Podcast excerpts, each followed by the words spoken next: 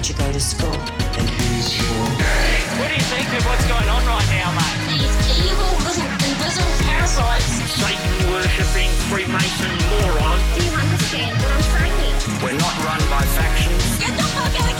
There are much more powerful international forces in play. Is this pink guy? Is this what pink guy is? I don't fucking know what's happening.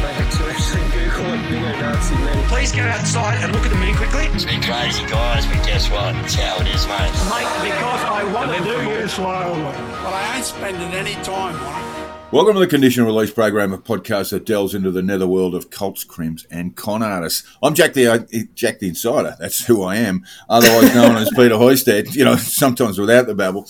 Otherwise known as Peter Hoysted for tax purposes. And today we are coming, or at least one of us is coming from Ciudad Mexico, and Yeah, that is Joel. That's right.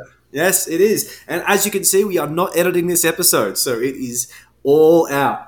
All ugly truths are coming to the surface, including our stuttering, our fucking up, because I'm not editing shit.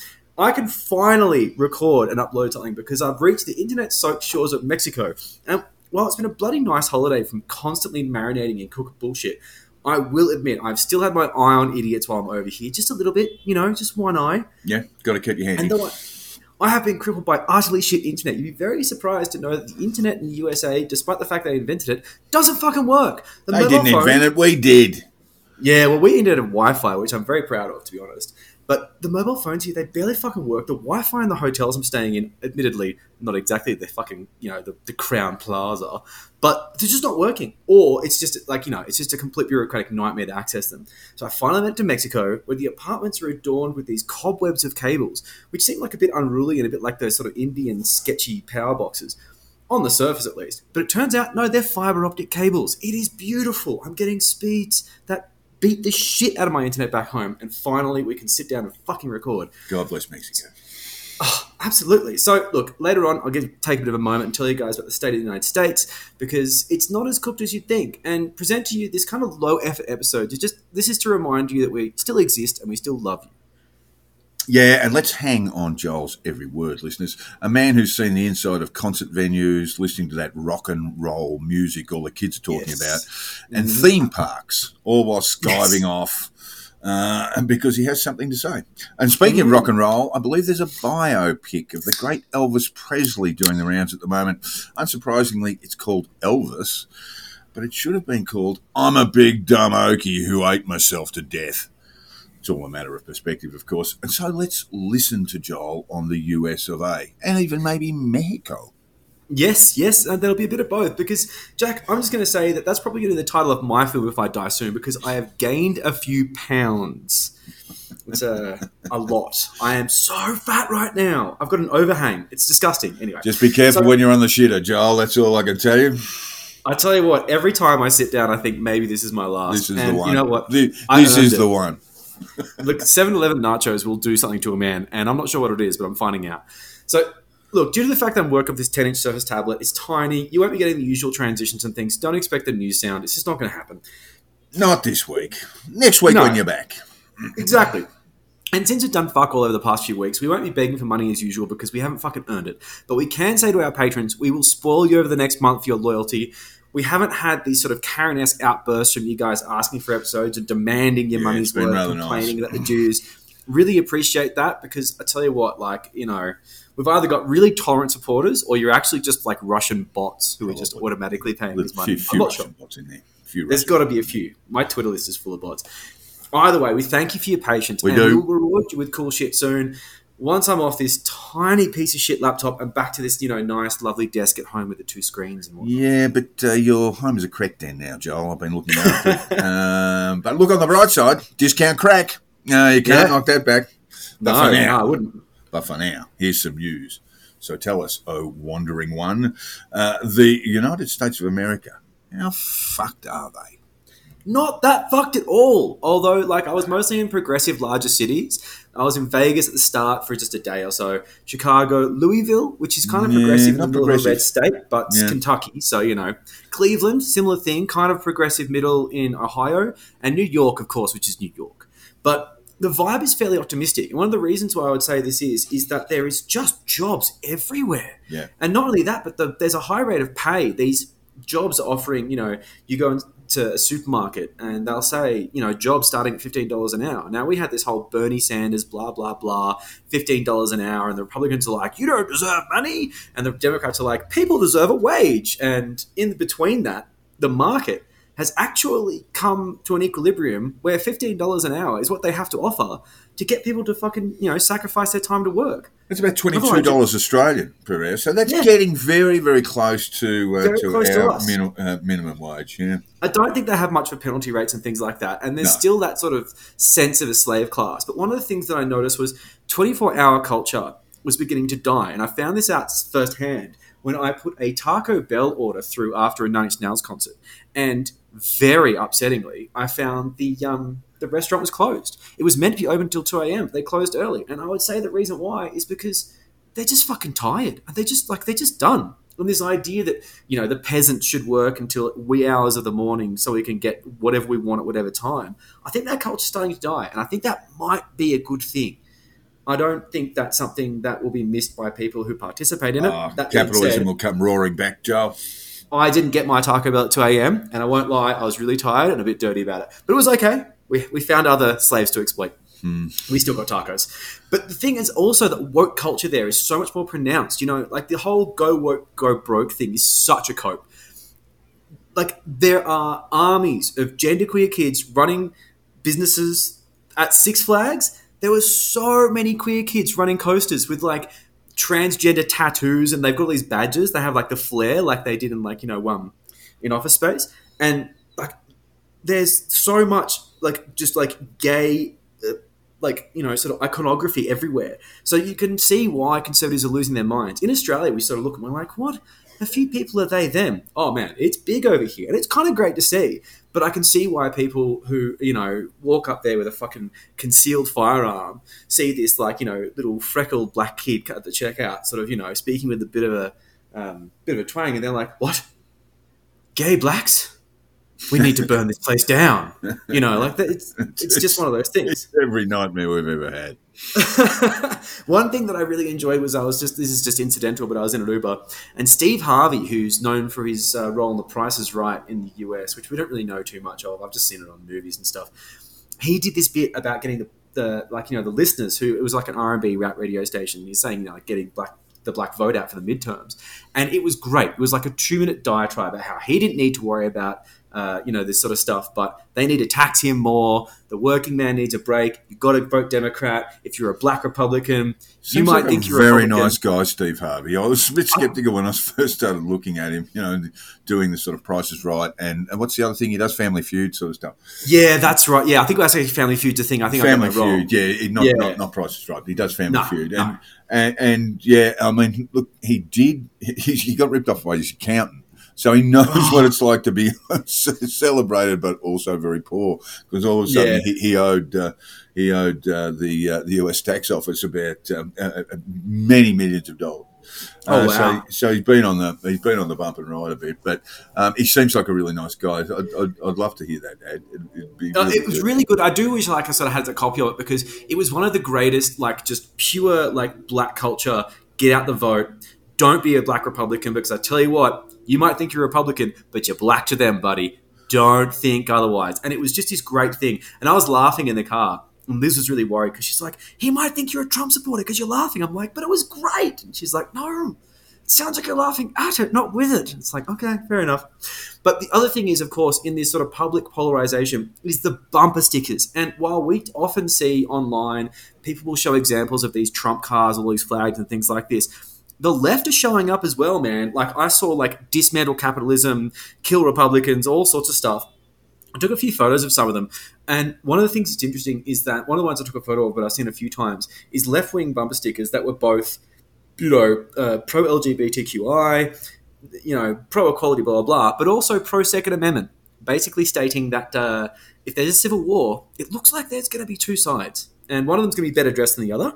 And I don't know which side I would see coming out. I mean, the right might have more guns, but fuck, they're dumb. Yeah, really but it's but it's really not. I mean, we do get that we do get that sense from a distance that that that America is really on the on the brink of civil war, and that's really not true, is it? I didn't get that vibe at all. I did not get that vibe at all. And like I said, I was still going in these sort of progressive areas, but I was still going to sort of purple places like Louisville in Kentucky Yeah. and Cleveland in Ohio. They're not that like Democratic enclaves. Ohio's a red state. Chicago, Kentucky obviously is. Yeah, yeah. yeah, but like Chicago, oh, I mean, like it was just progressive as fuck. But that's cool. I went to a music festival in Louisville and I saw quite a few Second Amendment t-shirts and things like that. But I didn't see the Let's Go Brandon merch that I was expecting, and I didn't see the Trump merch that I was expecting. I, I'm like, I'm just not seeing it on No, the you wouldn't get course- it in Chicago. you wouldn't. No, but in. Louisville, at, at the music festival, yeah, no, there was a nothing lot of that sort of pro gun stuff, a lot of right wing sort of material, but nothing specifically like fuck Joe Mm. Brandon or you know Kamala Harris as a whore or whatever. But one thing that I did see Didn't was a three percenter at a firing range Yeah, teaching his tiny son to fire an AR style rifle. yeah. And uh, this was in Kentucky, and he was just you know shooting at a person style target because It's that's a, right, it's a rite of passage when you turn four in Kentucky. Oh my god, this kid was so fucking young, and it was such a giant rifle, so fucking loud. And we were just shooting a basic handgun, um, which Liz was horrified in the fact that we were allowed to do on our own. But like you know, you just go up there and you say, "Okay, Hey, I'm an adult. it's You in, know, the, it's in the Second Amendment. here's a gun, here's a box of bullets. Do you know what you're doing? Okay, cool. Don't point the gun at anyone. See ya. It's crazy. But um, But even but yeah, if you so want like- to, you know, you know, if you want Yeah. to point the gun at someone, you know, it's Yeah. your Second Amendment right. Well, I mean, the fire, the range officer would come out and fucking slap you on the head. But uh, yeah, I would not want to get in that situation. But the thing was, like, okay, so I'm saying that there's no, like, you know, civil war signs and things like that. But I did see a three percenter out in the wild. And, you know, I wasn't really looking. So, I mean, they're there, it does exist. One other thing is that City Pride is hilarious. People uh, like from Chicago wear Chicago t-shirts. Like, who the fuck would wear a Sydney t-shirt in public? No one. Cleveland has these giant signs everywhere, just like saying how great Cleveland is. You're like, is it though? Like, it's just a really weird thing where like locals participate in this sort of like sense of identity based on their state and their city. Whereas in Sydney, we're like, oh, I guess it's less shit than Melbourne. Yeah, well, we've only yeah. This is this is the, this is the issue with Australia. We only have a fixed number of of, of large cities, and in the United States there are there are so many more. I mean, our, our Yes. city, Sydney and Melbourne, are uh, right up there in terms of population with some of the biggest cities in, in the United States. Obviously, New York City not you know would be a mile ahead, but but um, but then there are so many other cities with you know sort of two hundred fifty thousand to one million type populations. So just so many of them. Yeah, yeah, and like they've got this sort of sense of like you know sort of atomized pride and stuff like that. And I, I respect it, but it's just it's weird to see because you don't expect people to be I love locals. New York. Yeah, Yeah, that's- wearing that's shit like that. It's tourist stuff, right? It's not. It's locals heart, love that New shit. York. Crazy. So the other thing, of course, is inflation. You can't avoid it. I've been to the states a million times. Everything is expensive as fuck. It's even worse than the fact the Australian Oh dollar is yeah, once low. you do the conversion, it's it's real ugly. But yeah, But their, even their- putting that aside- inflation rate's running at around about eight percent at the moment. We're not far away, Joel.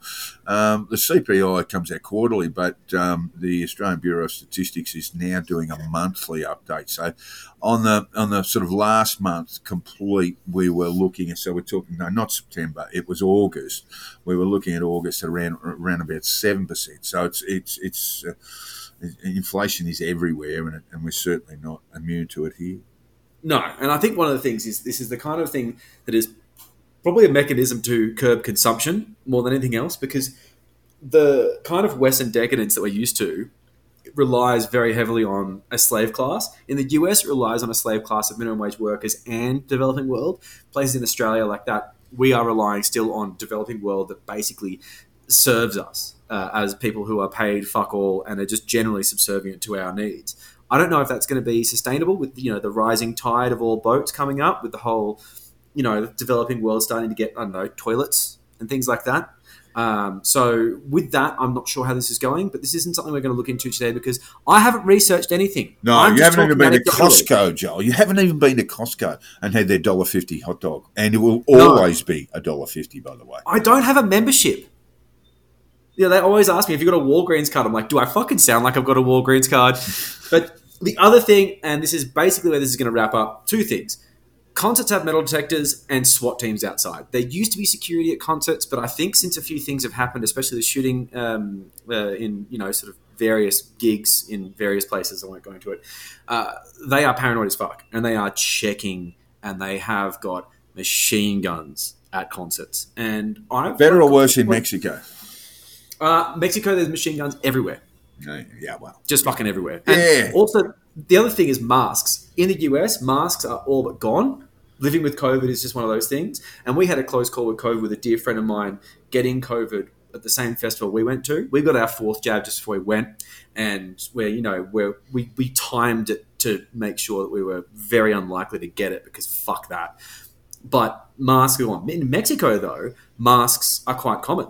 And we even got a bit blindsided by it because we Okay, were so, walking around. so, so like, when we're talking about masks." somewhere like Cleveland, uh, uh, what's what's your sort of best guess on on mask wearers? Ten percent, twenty percent, seven percent, ten percent, Okay, like real low, but really, you get really low. but you get into Mexico and it's 25 30 percent sort of thing. Is that nah, the nah, same? nah, nah. I'm talking like 25, 30 percent on the street. Okay, yeah, yeah, that's And what I mean. That's what I mean. You know, yeah. 85, 90 percent in like indoors. Okay, Yeah, and some places they mandate it. I don't know if there's an actual like federal mandate or anything like that, but um, but even like I was in a situation where I'd forgotten a mask, and the guy pulled me up, and I had to sort of like sheepishly go into a store and sort of go, "Do you have a mask?" Because I mean, I'm not meant to be here, but like, can you hook me up, please? Yeah. And it was all good. It was fine. And uh, and yeah, and the other thing that I really like, and I may end up doing an episode on this because I'm really interested in it. And I want an excuse to look into it. Is theme park culture. They sell season passes to places like Six Flags and Cedar Point, where I went to, and people just go there constantly. They have these little lanyards with their passes. They buy season pass of food and drink, and they just go there all the time. It's a weird thing, and they're like, it's like a little cult and it's something I'd like to look into because it just has this massive cult vibe, and I don't know exactly what's going on, but I, I sort of I looked at it from afar and just went, okay, something's going on here. There's there's some weird characters. They're wearing all the merch. They've got like a Halloween thing. Fucking America's obsessed with Halloween. God damn, it's not even October, and they're fucking full of pumpkins. And they have these Fright Fest at these theme parks, and all the cool kids are wearing the Fright Fest t-shirts. I would not be caught dead in a Wonderland t-shirt, but these guys are like, this is like bling to them. It's a fucking weird thing. Uh, go. it blew my mind a little bit. But Well, it sounds a, the little- US. it, it sounds a little bit cult like, and um, uh, and uh, just uh, by way of segue, um, the latest episode of Tinfoil Tinfoil Tales. yeah, speaking of cults. and uh, and Sandy is out now. Uh, Yeah. it, it, just came out. Uh, I think Today. was, uh, just broadcast yet today. Um, well, Yeah. perhaps uh, uh, perhaps yesterday for us in uh, modest little Australia. Joel, oh, I don't know what day it is. uh, um, so, so yes, uh, Tinfoil Tales is out, and it features uh, a bit of a, a, bit- uh, uh, with the with the girls touching on the mission to Melbourne, a protest over not one or two or three. Or even four, but five days in Melbourne. it's a cricket match. Dictator, It's a test match. yeah, it's a test match with no rest day, and No. um, and, uh, and and so this mission to Melbourne has has been organised. Uh, we have, the main organiser seems to be Tammy, but there's a Queensland group. The the, the Tinfoil Tales, uh, uh, Sandy and Sauce will will uh, keep you. Um, uh, keep you, it's uh, Tricky Trudy and his like nine mates are coming down, and Tabby Jane has pissed off the movement by basically umming and ahhing about Michael Gray Griffith, who is apparently a bit handsy. There's a whole bunch of drama involved, and it should be really funny. But the best thing about this is that whether they get a few people or not, it's going to be an absolute fucking flop. They have It looks like it's going to be even groups. worse Like, than that, Joel. It's There were- splintered. I think uh, I think there were 14 cars clocked at Coffs Harbour coming down from Queensland. So that's that's what 30, Sod said, that's, yeah. th- that's 30 people. Yeah, that's It's to very funny. Uh, and like they've got and- other groups that are having other protests on the same day, but in other areas, and it's just this massive splintering of idiots. It's really funny. Well, Sandy, Sandy just uh, flicked me a, uh, a link to a video from Tom Barnett, the the human farm, and um, and and it's very funny. He's saying don't go. Uh, he's don't go. He also said, don't go in February because, oh, the, the logic of this was flawless. Uh, because it's basically like masturbating and you're letting your Oh, seed fall on the ground rather Amazing. than have any sort of sort of creative pregnancy. This is the this is the vibe I was getting from listening. This is the way he talks, by the way. He's such a fucking creep. and, uh, and Tom Barnett, the Human Thumb, uh, hailing from uh, the Northern Rivers, uh, has said, "Yeah, don't go to that. Uh, don't. I I didn't go to Feb- in February, and I told everybody why. And the response from oh, big government or whoever it was was to take that seed and seed clouds with it and cause floods. Amazing. Um, uh, Just so- amazing. So that's uh, that's what Tom was up to. Um, yeah. So uh, look, uh, we do strongly, uh, strongly urge you to keep an eye out for Tinfoil, Tinfoil Tales. I think it's episode four or five, Joe. No, I think it's like six or seven. wow. Actually, sorry, it's seven. I'm- It's seven. I fucked up I'm- the number. I am. Uh, that's right. There was, there was a bit of fumbling of numbers. Um, yeah. So uh, have a listen to that. Uh, Tinfoil Tales um, uh, with uh, Sandy and Sauce to bring you up to date on all Cooker stuff. Yeah, and absolutely. speaking of which, speaking of, this is sort of serious Cooker involvement on this too. It was the CPAC seminar on the weekend. Yeah. We didn't have CPACs. We do now. In fact, we have one. We have one. It's a Conservative Political Action Conference, and it was in Sydney over the weekend. And it featured the usual array of people who call themselves conservative but are actually reactionary by definition. You know, and I just want to get into that just a little bit because conservatism. It may not be for everyone, but it is a perfectly legitimate political philosophy based on the notion that conservatives need only respond politically by legislation to organic change without causing uh, any change themselves by, by legislative means, if you That's understand what that means. So you respond to what's going on in your society organically and, and you respond with legislative means then, but you don't do it, you don't drive the change. That's what a Don't conservative make things is.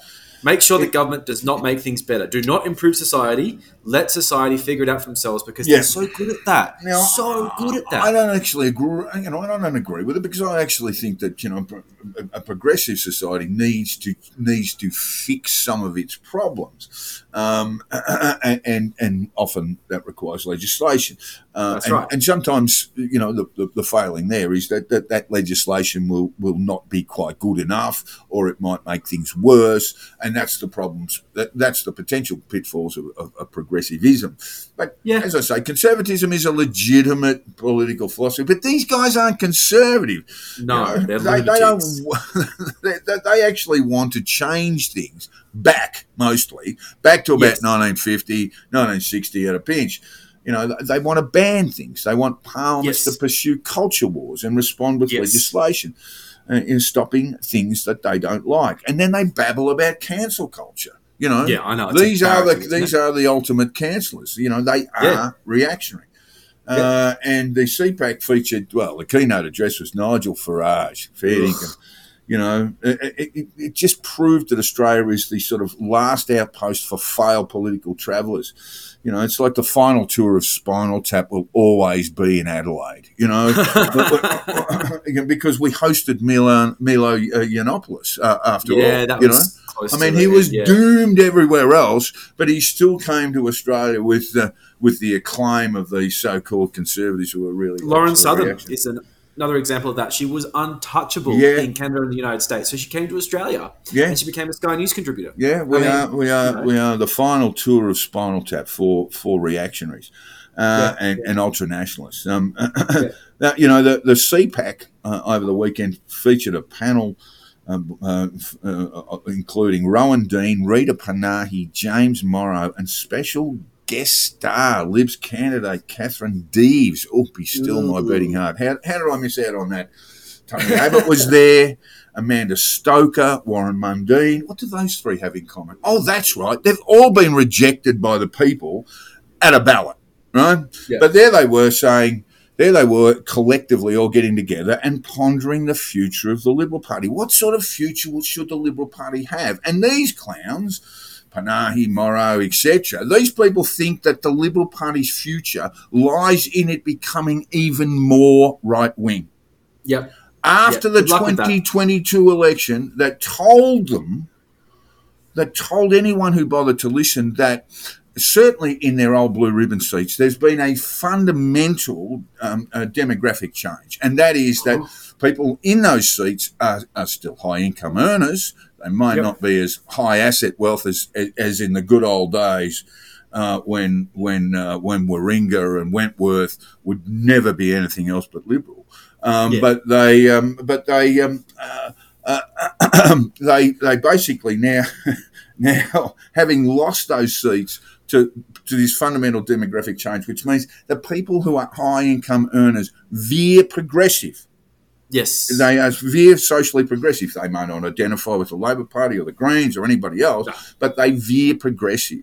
And so these people, you know, Abbott, Stoker, Mundine, etc., uh, and basically are railing at all of this and thinking that if they change, if they move the Liberal Party, party further to the right, then somehow it be, will become more acceptable to people. And they And people look just now. follow. At, they want to rewrite history and say to say about the Morrison government that it was actually sort of a, a left wing government in disguise. It's bizarre Exactly, yeah. stuff. Complete bullshit. But there were cookers there too, Joel. Did you see? uh, Did you did you notice any of this? Well, look, I haven't been paying too much attention to CPAC. I know that Babbitt was there, which is hilarious, but of course, as if he wouldn't be. I believe Topher Field was there doing something which says about Yes, everything Topher you all need to know about there, CPAC. yes. But realistically, when it comes down to CPAC, it's a Freedom Works production based on the same people that Daniel Morrison will talk about, the same things that Brendan will talk about on Bloke in a Suit News. When you start getting into what a lot of cynics will call the blue anon thing, which is actually just connecting the dots on what is happening behind the scenes when it comes to these kind of right wing um, disinformation campaigns that seem so organic, but really have puppet masters pulling strings behind Yeah. it. This Yeah, is a part of it. The guys that are funding all that subversive bullshit that is turning people's brains into mush and making things like QAnon go from being a dumbass bullshit thing on 8chan into being something that is a, like a, a worldwide phenomenon. They're behind this. So the fingerprints of Freedom Works all over it, and this kind Yeah. of attempt to Oh, normalize they were pandering to it. They were straight out pandering to it. Um, Abbott Abbott referred to the Liberal Party. He- he said it should always be the Freedom Party. Ooh, you know, as I if mean, that's as if that's not tilting at windmills there. And uh, you know, there was talk from from other speakers of compulsory bug eating. You know, Yes, Um, I mean, like that's it's a it's, it's something we covered in the WF episode, and we'll cover it even more. Yeah. But it's such complete horseshit. Yeah, from a distance, it, it, it, it, it really did smack of a cooker protest, and and, and, is. and, and as you That's say, there were plenty of uh, plenty of cookers there. But Well, think the thing is, is that conservatism doesn't sell tickets, whereas reactionary bullshit does. So if you had a conservative Yeah. thing where it was just Margaret Thatcher uh, platitudes and Ayn Rand worship, then you're going to get 12 people there and it's going to be a fun thing and they'll have really nice cocktails because they can afford them. But if you put out this idea that the left wants you to eat bugs and the world is coming to shit, you will get cookers and they pay and they turn up and Yep. they fucking share on That's exactly social right. media. But, the, but, but therein audience. lies the dilemma, and because because basically, you know, you if that's the way the Liberal Party wants to go. Now, this wasn't a Liberal Party function, but there was much discussion about what sort of future the Liberal Party has. As I said, you know, most, most of these people want the Liberal Party to shift further to the right, and really, Yeah. you know, if it's going to if it's going to appeal to cookers, then then basically it is in a fight with One Nation, very much a minor party over you know over those votes. That's where they're going to Yeah. basi- basically put themselves on the on the on the uh, ideological scale. You know, and I think rather than discussing what sort of future the Liberal Party has, the better question is: Does the Liberal Party have a future? And the answer is somewhat unclear, and we'll know a little bit more in the next year or so, and certainly by 2024. I mean, we've got an upcoming Victorian election, really just uh, just uh, well about six weeks away, Yeah, um, so and it looks like the Libs are just going to get absolutely poleaxed. I mean, just smoked. uh, uh, you know, uh, it will leave Andrews with a with a larger majority than he than he currently has now, which is basically the length of the straight. Now, what I am predict, going to predict is that you will have a much larger crossbench in the in the Victorian lower house, and the Victorian upper house will be full of um, you know some fruity types as well. Um, uh, and maybe even some cookers, uh, some UAP types, and, and, and what have you. possibly. But the the simple fact is that the Liberals will be belted, and they will be belted in some of like they were federally. They will be belted in some of these blue ribbon seats. Bright, Caulfield, Hawthorn, Kew, and those seats once once they're lost, it, it- it's almost impossible to get them back. Yeah. So that will be that would that, technically it could return the Victorian Liberal Party with you know sort of a cricket team in the lower house, you know, and they're Yeah. they're, they're around about an AFL footy team at the moment, a bit over, but um, Yeah. but but that sort of outcome. And then we've got the New South Wales state election in March of next year, with it looks like a Labor, a, a likely Labor victory. Now that's not going to be a trouncing, but it No. will, but it will mean that um, uh, that the Liberals do not have a seat in government anywhere on the mainland. They, they still Yeah. uh, they still are the government in Tasmania, um, uh, but no state or, or, or, or, or territory anywhere on the mainland. And, and I can't tell you how, how bad that's going to be in terms of fundraising, in terms of fundraising, in terms of membership drives, in terms of all that sort of stuff. And then we look at, you know, where they are federally. You've got Peter Dutton as leader.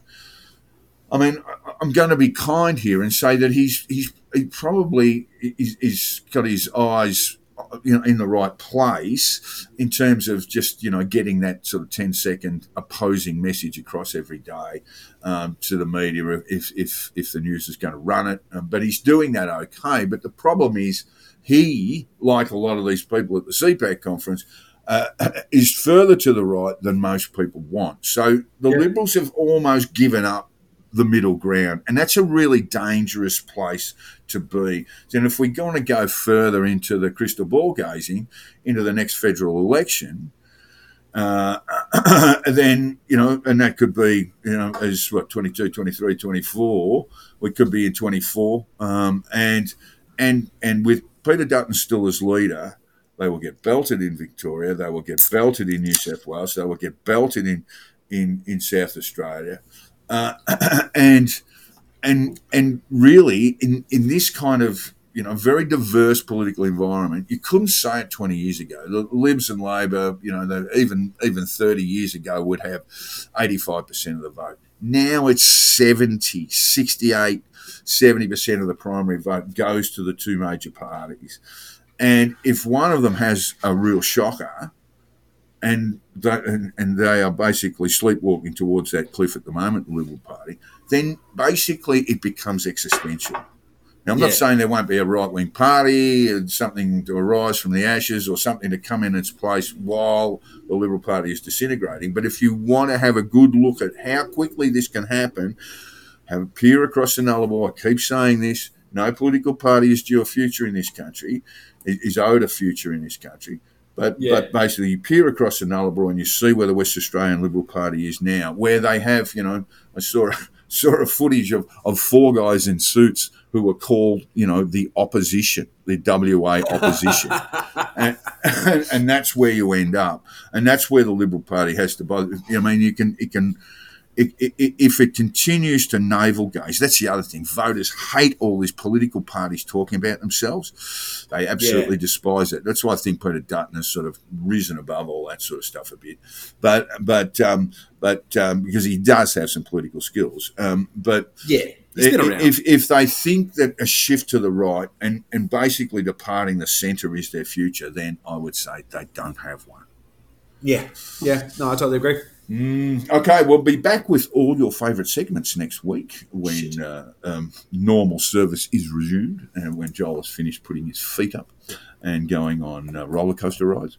Um, but for now, I just want to ask Joel if he knows which black pill fuckwit said this. Probably not. I'm not taking. not. I'm not taking this anymore. I planning. Great grammar. I'm planning to sue the Daily Beast for this defamatory lie. It will be filed tomorrow morning. And who said that, Joel? sure. Well, I kind of already know. It's that's Herschel Walker. It is indeed Herschel Walker, and we awoke. Well, well, you know, he's the 12 season veteran of the NFL, and running back, uh, uh, and Black American, uh, and now running for the Senate in Georgia, endorsed by Donald Trump. and and and what could possibly go wrong? Well, you know, I mean, this is just this is this is every nightmare the GOP wanted. You know. So we awake this morning to explosive accusations of hypocrisy ooh, against Donald Trump backed ex football star Herschel Walker, Oh, uh, a Senate candidate in the battleground state of Georgia. Uh, uh, that basically Trump and other Republicans have endorsed. Five weeks out, we're only five weeks away from the midterm elections, that will decide basically who gets to keep control of Congress. Walker, as a Senate candidate, uh, had made uh, no exceptions of opposition to abortion a key part of his election platform. That you know, yeah. the, Georgia No exceptions. no exceptions. No None. exceptions. Rape, None. incest, nothing. Right? Nothing. Health of the woman, uh, health of the woman, uh, of the You'll pregnant die on woman, that table. all of that sort of stuff. Yeah. Amazing. Uh, no It's exceptions. disgusting.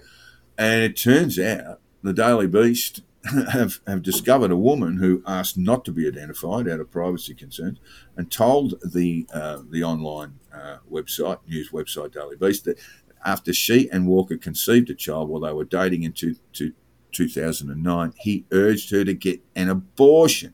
The woman Yep. s- said she had the procedure and that Walker reimbursed her for it, and she supported these claims with a $575 receipt from the abortion clinic, a get well card from Walker. Oh, isn't that nice? Get well. And, and a bank deposit receipt that included an image of a signed $700 personal check from Walker. So there's a fair Wow. amount of proof. Walker, for for, uh, for for what it's worth, is saying it's a complete lie, and I'm going to sue the Daily Beast. But yeah, good luck with that. it's yeah, it's just not going to work. And and and what this does, Joel, is basically just put that that um, uh, that, that laser focus on Roe v. Wade or the overturning of Roe v. Wade in the midterms, and that yeah. You know, so so you know, Walker can try and sort of walk away from this and and say it didn't happen and blah blah blah. That will just continue the the focus on his conduct, with his son already coming out and saying, "I." Uh, uh, w- well, the whole family said said to him, "Do not run as a candidate because all your dirty linen will be washed in public," and, and so that's going to happen now.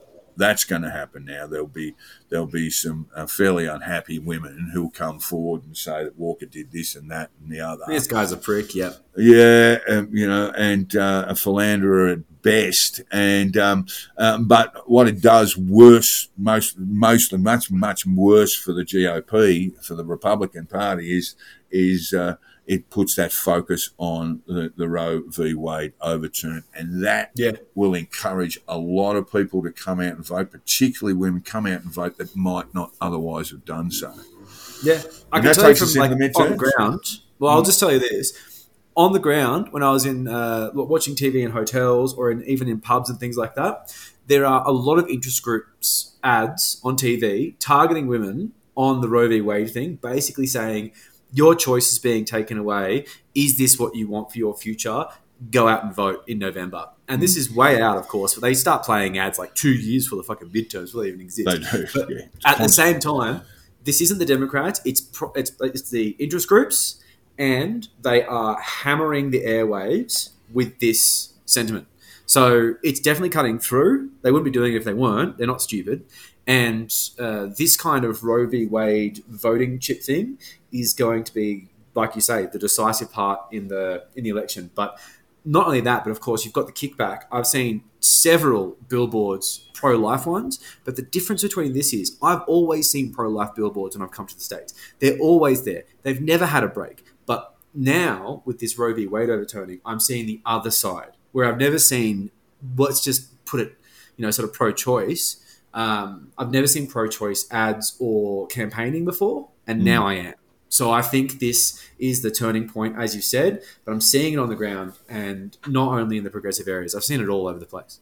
So, so midweek, mid, the midterms, I should say, are five weeks away now, and so it's really, really heating up.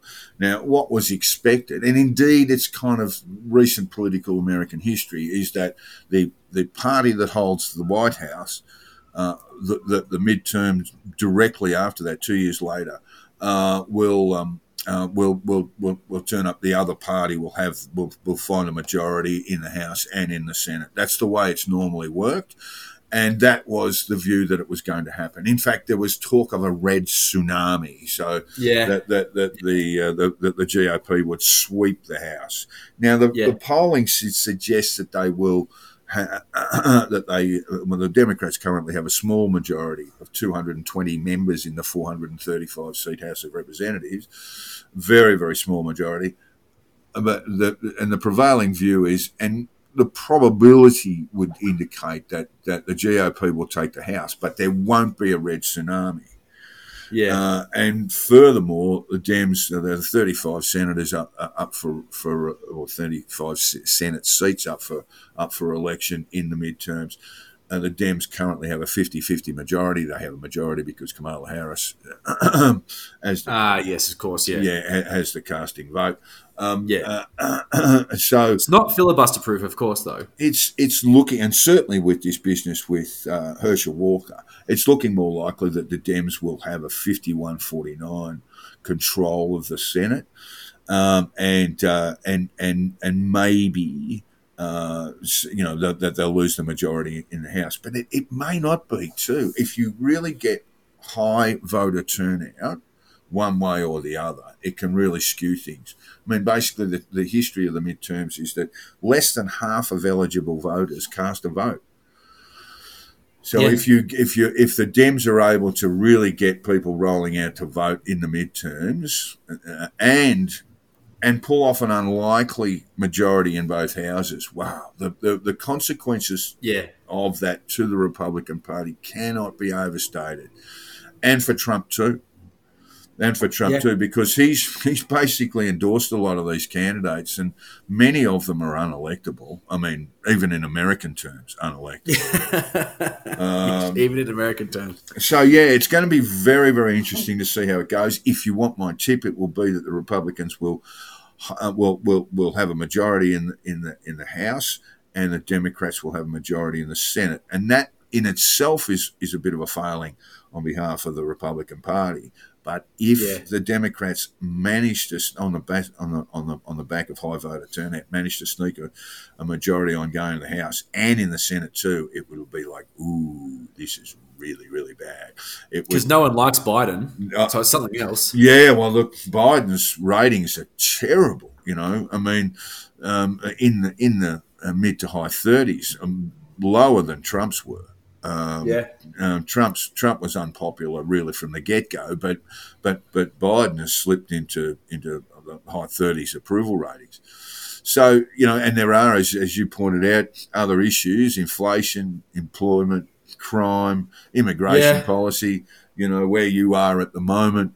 Um, uh, the the numbers flooding across the border are really staggering. It's sort of, you know, uh, on on pace for about two million uh, 2 million Yeah. this year, and it was 1.4 million last year on the back of about Yeah. 100,000 in Trump's last year of presidency. And That's those things really unsettle Americans. I mean, you've got people in Ohio, for example, agitating about immigration and, and you know, a loss of border control, if you Which like. is the north of the country, of course. yeah, of course it is. So, so, Yeah. so these things It's usually southern states that agitate about this sort of political stuff, issues. I'm not. I'm not suggesting. I, I don't have a. a- You know, I'm, I'm not suggesting one view or the other. But but you do find that. In, in particularly in these sort of Midwest seats, there is great consternation about about what's going on in the Mexican American border. Yeah, um, oh, totally. And, and so those are those are rather big issues that, that might still have an impact. But if there's a big rollout, big turnout on, on the Roe v. Wade backlash, then look out. And Yes. that brings us to Donald Trump, Charles. Yes, it does. Yes, it does. There's uh, some secret documents uh, that uh, may or may not be classified because he may or may not have thought about their classification at some point. He can declassify telekinesis. He can um, just a click of the fingers and they're declassified. Look, Uh, the castle started this with the vibe, and then he somehow got the vibe, and now he's like, oh, oh. so Dennis Denuto set a legal precedent with the vibe. I'm going to vibe my way out of this. Yeah, Solid look, that's strategy. how it is. I mean, look, it, what it looks like to me is that it's just going to get bogged down in in uh, in claim and counterclaim in the court. If you can't win, delay. That is a fundamental legal so principle. what we got, what we got with the U.S. federal uh, uh, judge uh, appointing um, uh, a special master uh, appointed to review the material. Then that got overturned in the US Court of Appeals, and now Trump is going to go to the Supreme Court to basically reinstall that special master. Um, So, it, you know, if you ask me, these things are just going to run almost in perpetuity in the courts. Um, he's now taking, as I say, now going to the SCOTUS to have this to have this special master reappointed, uh, and that would just mean a slowing down. So this is just a, you know, this is just procedural stuff, you know. Uh, so he's got those problems, you know. He's got that. He's got that particular problem. He's got continued problems uh, with the uh, congressional hearings into uh, Insurrection Day. He's also sort of going to pop up a fair bit in the in the in the criminal trials of uh, the Oath Keepers, including their leader, um, who have been charged with. Um, uh, they've been charged with uh, conspiracy to commit sedition uh, or seditious conspiracy. I think the formal charge is, and and their defence, Joel. Have you heard this? Their defence is, well, we weren't going to do anything, but we were waiting for Trump to trigger the Insurrection Act, which is basically Uh-huh. the installation of martial law in the United States, which obviously didn't happen, and from what No. we know in DC at the time, wasn't even seriously considered. But that's their No. defence that they were waiting for Trump to pull the ins- It's not much of a defence, to be No, honest. it's really not. Uh, and it's and going to be a really the cookers interesting talking trial. about a lot. They were saying, you know, he's going to do martial law, blah, blah, blah. But because he won the election, and there was this whole thing about that, and there was the Insurrection Act and all this sort of stuff, that was conspiratorial. That was crazy fringe shit. And it looks like what's happened. And I think there was an article saying uh, recently that Trump alone is keeping QAnon alive. And like I say, I've been keeping one eye on things. He's been But- Q posting like hell of late. Yeah. I mean, it's the same thing with the CPAC, and you know this sort of freedom works legitimizing of this fringe to try and make everything radicalized. So it's like you're with us or against us, and there's this sort of like you know confected civil war idea because you put this asshole, this egotistical moron, into this situation where you've got stuff that feeds into his ego as opposed to mainstream politics, which doesn't. Of course, where's he going to turn? He's going to do that and just fire up the cult some more. So you know, it's just uh, it's it's it's a freight train going into a wall. Yeah, like I say, I, I don't think the Dems can keep the House. But if they do, uh, you know, this would be a major focus, not just on the Republican Party, but the Republican Party's rela- ongoing relationship with Trump would all be Yeah. under examination. So keep an eye out for that. Um, it's probable that it's that, that, that, that the Republicans will. Uh, uh, um, win the House, and therefore they'll just put all this stuff off and say, "Oh, you know, we're, we're, we're rolling along at the moment." Um, Yeah. Look, just just just finally, I, I, I watched the finale of uh, of uh, a four parts documentary on uh, on Jonestown, um, and, and it's called Jonestown Terror in the Jungle. It's available on Foxtel Binge. The, four, the I watched the, the, the finale. I'd watched the previous three in a big chunk um, uh, uh, over a week ago. Bit of a and, and the and the finale is absolutely jaw dropping. And look, we all sort of know what happened there. Um, that uh, the Reverend Jim Jones took took uh, many of his followers into Guyana, established a, a sort of camp uh, in in what was called Jonestown. Um, uh, there was significant concerns about his conduct going back to San Francisco. Uh, a U.S. Senate delegation uh, went to uh, Jonestown to see what was going on there, and that's when it all blew up. Um, Yeah. a senator was shot dead at the airstrip, uh, and ultimately, when uh, and a number of other people were shot and killed at the airstrip as well, and, and a number of number of them survived, um, and uh, a number of others at at the actual campsite um, uh, at Jonestown actually fled into the jungle and made their way to Georgetown, the capital of Guyana. Um, But uh, um, uh, 718 people died. 300 of them were, were 17 or younger. Many, many young children were forced to drink poison.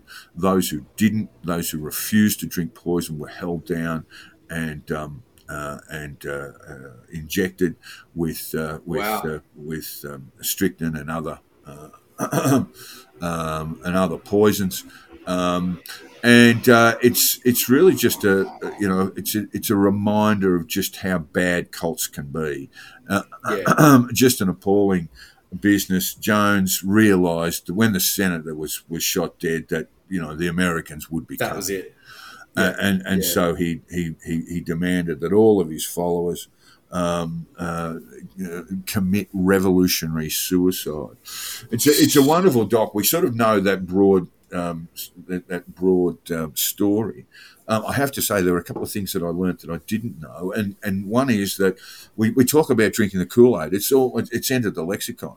Um, Yes. uh, and, and and anyone who is particularly swayed uh, or persuaded by by a leader is said to have drunk the Kool Aid. But it wasn't Kool Aid that they used; it was a cheap knockoff called Flavor Aid. Um, and, and so the cordial was was not Kool Aid. So the Kool Aid people must be furious about this um, um, because it was in fact Flavor Aid. Um, and um, look, it's it's a wonderful documentary. If you get a chance to see it, the best thing about it is it doesn't just chronicle the events, but it actually calls on survivors to give their accounts. Yeah, wow. uh, it includes Tim Carter, who who was there, who basically took off, saw many of these people did saw his own child and his wife die, uh, Oh and, and fled the camp. Uh, it involves uh, Jim Jones Jr., who who was the adopted uh, black American uh, son of of uh, Jim Jones. Um, uh, Leslie Wagner Wilson, who, who also survived. These people suffered enormous survivor's guilt for the rest of their lives. Once the bodies were all scooped up, the US military turned up Guyana and, and, and recovered the 718 bodies. Um, these people just got off a plane and went to San Francisco, and, and, and they were just sort of, they spent the next 20 years, you know, with PTSD and huge Yeah. trauma and just wandering around and seeking some sort of, seeking some sort of, um, um, uh, meaning in their lives. Some of them have come to, you know, better, um, uh, to better psychological states, but but they will spend the rest of their lives dealing with it.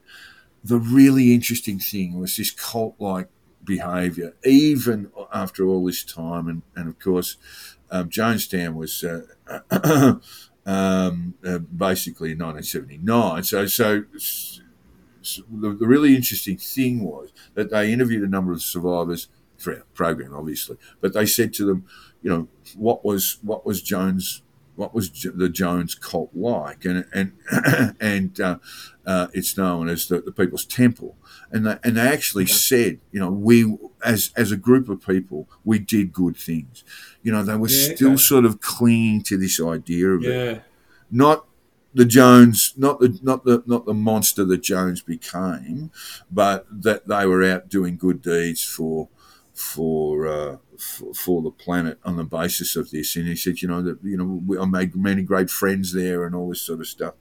It also includes the account of Jackie Speier, who went on to become a, a U.S. Congresswoman, uh, and she was part of that Senate delegation uh, as a political staffer at the time. She was shot twice uh, at the airstrip just a staggering, staggering story. For those who don't know the Jonestown story or don't know it that well, strongly recommend it. And and it's Yeah. kind of a reminder. And I told uh, Sauce and uh, Sandy this. It's kind of a reminder. This is this is why we do what we do. You know, the conditional release program, and and with greater thought and research. And we would take the piss out of cults, um, Yeah. but uh, but Sandy and Sauce are keeping an eye, very close eye, on the movements of very you know very strange cult-like behaviour Yeah.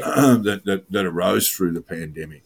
It's highly dangerous stuff. We have very few protections on cults in Australia and elsewhere. I mean, Jones basically, you know, J- Jones fled San, San Francisco on the basis of some adverse pub, publicity, um, and and but uh, in Australia, if something like that arose, there is very little trigger for the entrance of law enforcement. Um, unless unless it can be proven that people are, are being held without um, against their against their against Oh, their will, uh, or or indeed ch- children are being um, mistreated. Uh, other Like than Waco. that, cults can just off you go and keep going in Australia because we have this sense of religious freedom. Yeah. Yeah, it's So uh, anyway, yeah, um, um, um, well worth a look. Uh, that's Jonestown Terror in the Jungle. The last episode will leave you stunned. Now, Joel. That's quite an endorsement. Yeah, no, it's really, really good. It, it, it, it left me basically battling, battling to understand all, and I, you know. So anyway, Joel, I know you've been in Mexico and a little bit in the United States, but you have been keeping an eye on, well, not Pete Evans. What's Pete? What's Pete Evans been up to? Uh, And and what's our new man, our new senator, an actual senator, um, and, and DJ Babs? What's he been up to?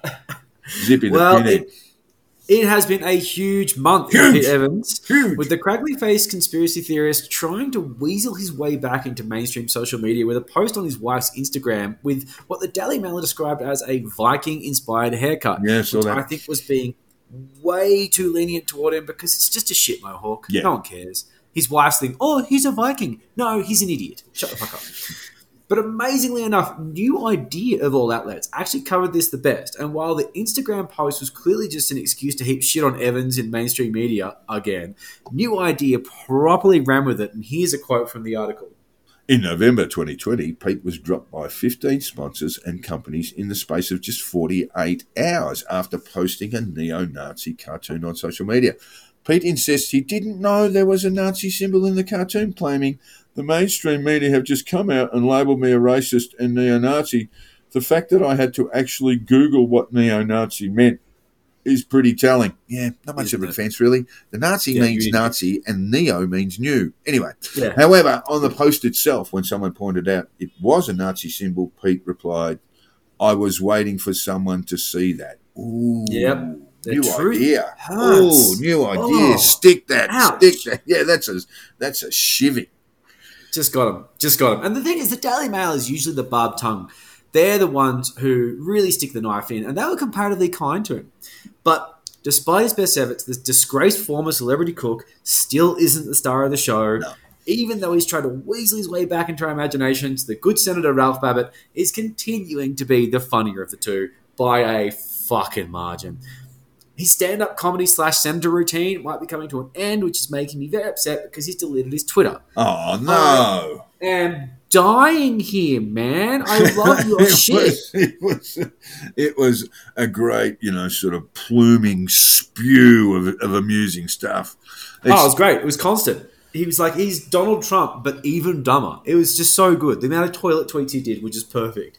So, once again, the conditional release program has been viciously thwarted by a Babet's sense of quite justifiable self doubt, and we are all the poorer for it. And before Babet nuked his social presence, he posted a photo with Airhead fucking Sky News contributor Daisy Cousens saying, Got to meet this legend, hashtag CPAC. Legend. Because of course he went. He was, yeah, oh, it's just a fucking intellectual powerhouse. but I've got to say a big thank you to Celery Sorbet and Harold Bitcherman, otherwise known as at Harold Holt on Twitter, who helped us get these goods because the internet never forgets, but sometimes it's kind of hard to find the memory. Yeah, thanks And guys. Pointed us in the right direction. I was looking at the Wayback Machine; it wasn't really working for me, but these guys know what they're doing. So one of his recent tweets, which is probably a good reason for deleting his account, was Make families great again. yeah, that's the tweet. And like, even his supporters were confused by that one. Like, people were like, "Oh, bro, I love. I'm not sure what you're doing here, but I love your work. Uh, yeah, fully support you. Uh, this is a weird one, but Yeah. like, good. I still love you. I reckon you're great. I keep fighting. It's like, mate, like, like, were you drunk? Yeah. Like, you know, Might have been on was the this- was this like marching powder inspired? Like, what the fuck is wrong with you? This, I'm guessing, this was a toilet tweet when he was a little bit drunk. Maybe you know a bit of a Tim Smith inspired sort of moment. But he also said this. Uh, the UAP is now officially registered for the Victorian ele- election. Hooray! He didn't say that. I Yes. said the hooray bit. We will be running candidates in every single upper house region. We're looking forward to taking our state back from the grip of Daniel Andrews. He didn't call him dictator Dan. Damn it. No, no, he had some restraint there, and it's just the thing. Like, I don't even know if this is true. I haven't really seen anything about it, but if it is, I mean, let's face it, Andrews is toast. And I'm not encouraging gambling because I wouldn't do that, but it looks like you'll get great odds on the yellow rampage about to run rampant through the electorate. Because of course, Zippy says it with that level of confidence. He's a real estate agent. He never lies. He's, it's, it's got to be true. Yeah, yeah, yeah. So you know, put your put your money on some UAP candidates. Apparently, they are going to be the majority in uh, Victoria, or at least taking the state back from the grip of Daniel taking Andrews. it back. Which, uh, Look, they might get a couple up. But, I mean, Yeah. who knows? But uh, they might. They might. Um, but but yeah, I mean, they're not going to be taking the state back. if they Grip. deregistered the party, and then I guess they probably deregistered federally, but like They are, realistically, like what like what candidates are they running? Like, what, what- like no, it's just no. There's nothing. I mean, look, we are talking about the upper house, and, and I don't know how much representation. It'll be very interesting to see because they'll have to nominate candidates very soon for the lower house, where it all happens. Mm-hmm. Of course, it's going to be very interesting. We'll keep an eye on that. And then of course he said this stupid fucking thought. The left wants you to eat bugs. There you go. which is, as usual, using a complete misunderstanding of the WF, which is now apparently the left, to push some bizarre idea that we were all about to eat bugs. In the meantime, the other night, I was served cricket salt and worm salt with my mezcal because people have been eating bugs since fucking forever. Yeah, but And making people are morons for not knowing we're, that. We're talking about you being made to eat bugs. Dylan. Held Oh down yes, of course. Strapped down and, and, eat, and served just given a, salt. given a handful of mosquitoes. Yeah, It's just fucking stupid. So now that Zip has delivered his socials, we're going to have to Zippy. ration the gold that comes from his fingers because there's such good stuff and we only have so much time. So there's some real bangers up our sleeve and I'm going to keep them up there until we unleash them upon you in the coming weeks. But let's face it, we don't need to ration shit. He'll be back because they always come back. they always do. And you have been listening to the conditional release program with your host Jack the Insider and Joel Hill. If you haven't already, hit the subscribe button, and if you've enjoyed our bullshit, throw us a five star review on your podcast app. Jack can be found on Twitter at Jack the Insider and Joel on at Crunchy Moses with a K. We've set up a Facebook page you can find fairly easily, just search for it. But as usual, promoting a podcast is easier said than done. We need to get our listeners back up. We've had an absence. So if you'd share this episode or a past episode that you especially enjoyed on social media or, I don't know, in your like work lunchroom, we'd be eternally grateful. and we're not going to ask for money this week. We are going to hold short because, well, I'm on holiday and we've done jack shit to earn it. But once we get back on a roll, we'll be once again asking for your financial support, just like Bernie Sanders in the snow, because I'm fucking broke. This trip has been so expensive. I actually have no money. I have no money. So we need Rogan numbers ASAP. I'm going to sell out to the first bidder. Honestly, as long as it's like three figures, I'll take it. Because I need to pay down all the 7 Eleven nachos I've eaten, and it's been worth it. Press a button and cheese comes out. You press a button and cheese comes out. You just keep pressing the button and cheese keeps coming out. There's no stopping it. There's no stopping it. It's the best. It's, it's impossible to ignore. And God finally, all feedback, tips, and death threats should be sent to the condition release program. We would love to hear from you, even if it's to tell us that you're from the Sinaloa cartel and you're you're waiting poolside for Joel to arrive. Um, Um, I'm okay with it. I've had a good trip. I'm done. and I've got no money, so just shoot me now. thanks, listeners. We'll see you next time. And bring great Thanks, to, guys. Bring great to be in touch again. We'll speak to you. Pleasure. soon. We Next still week. exist. We love you. We still exist. Keep listening. See ya. I don't think I ever want to talk to any of those people. Fuck me, you guys are bastards!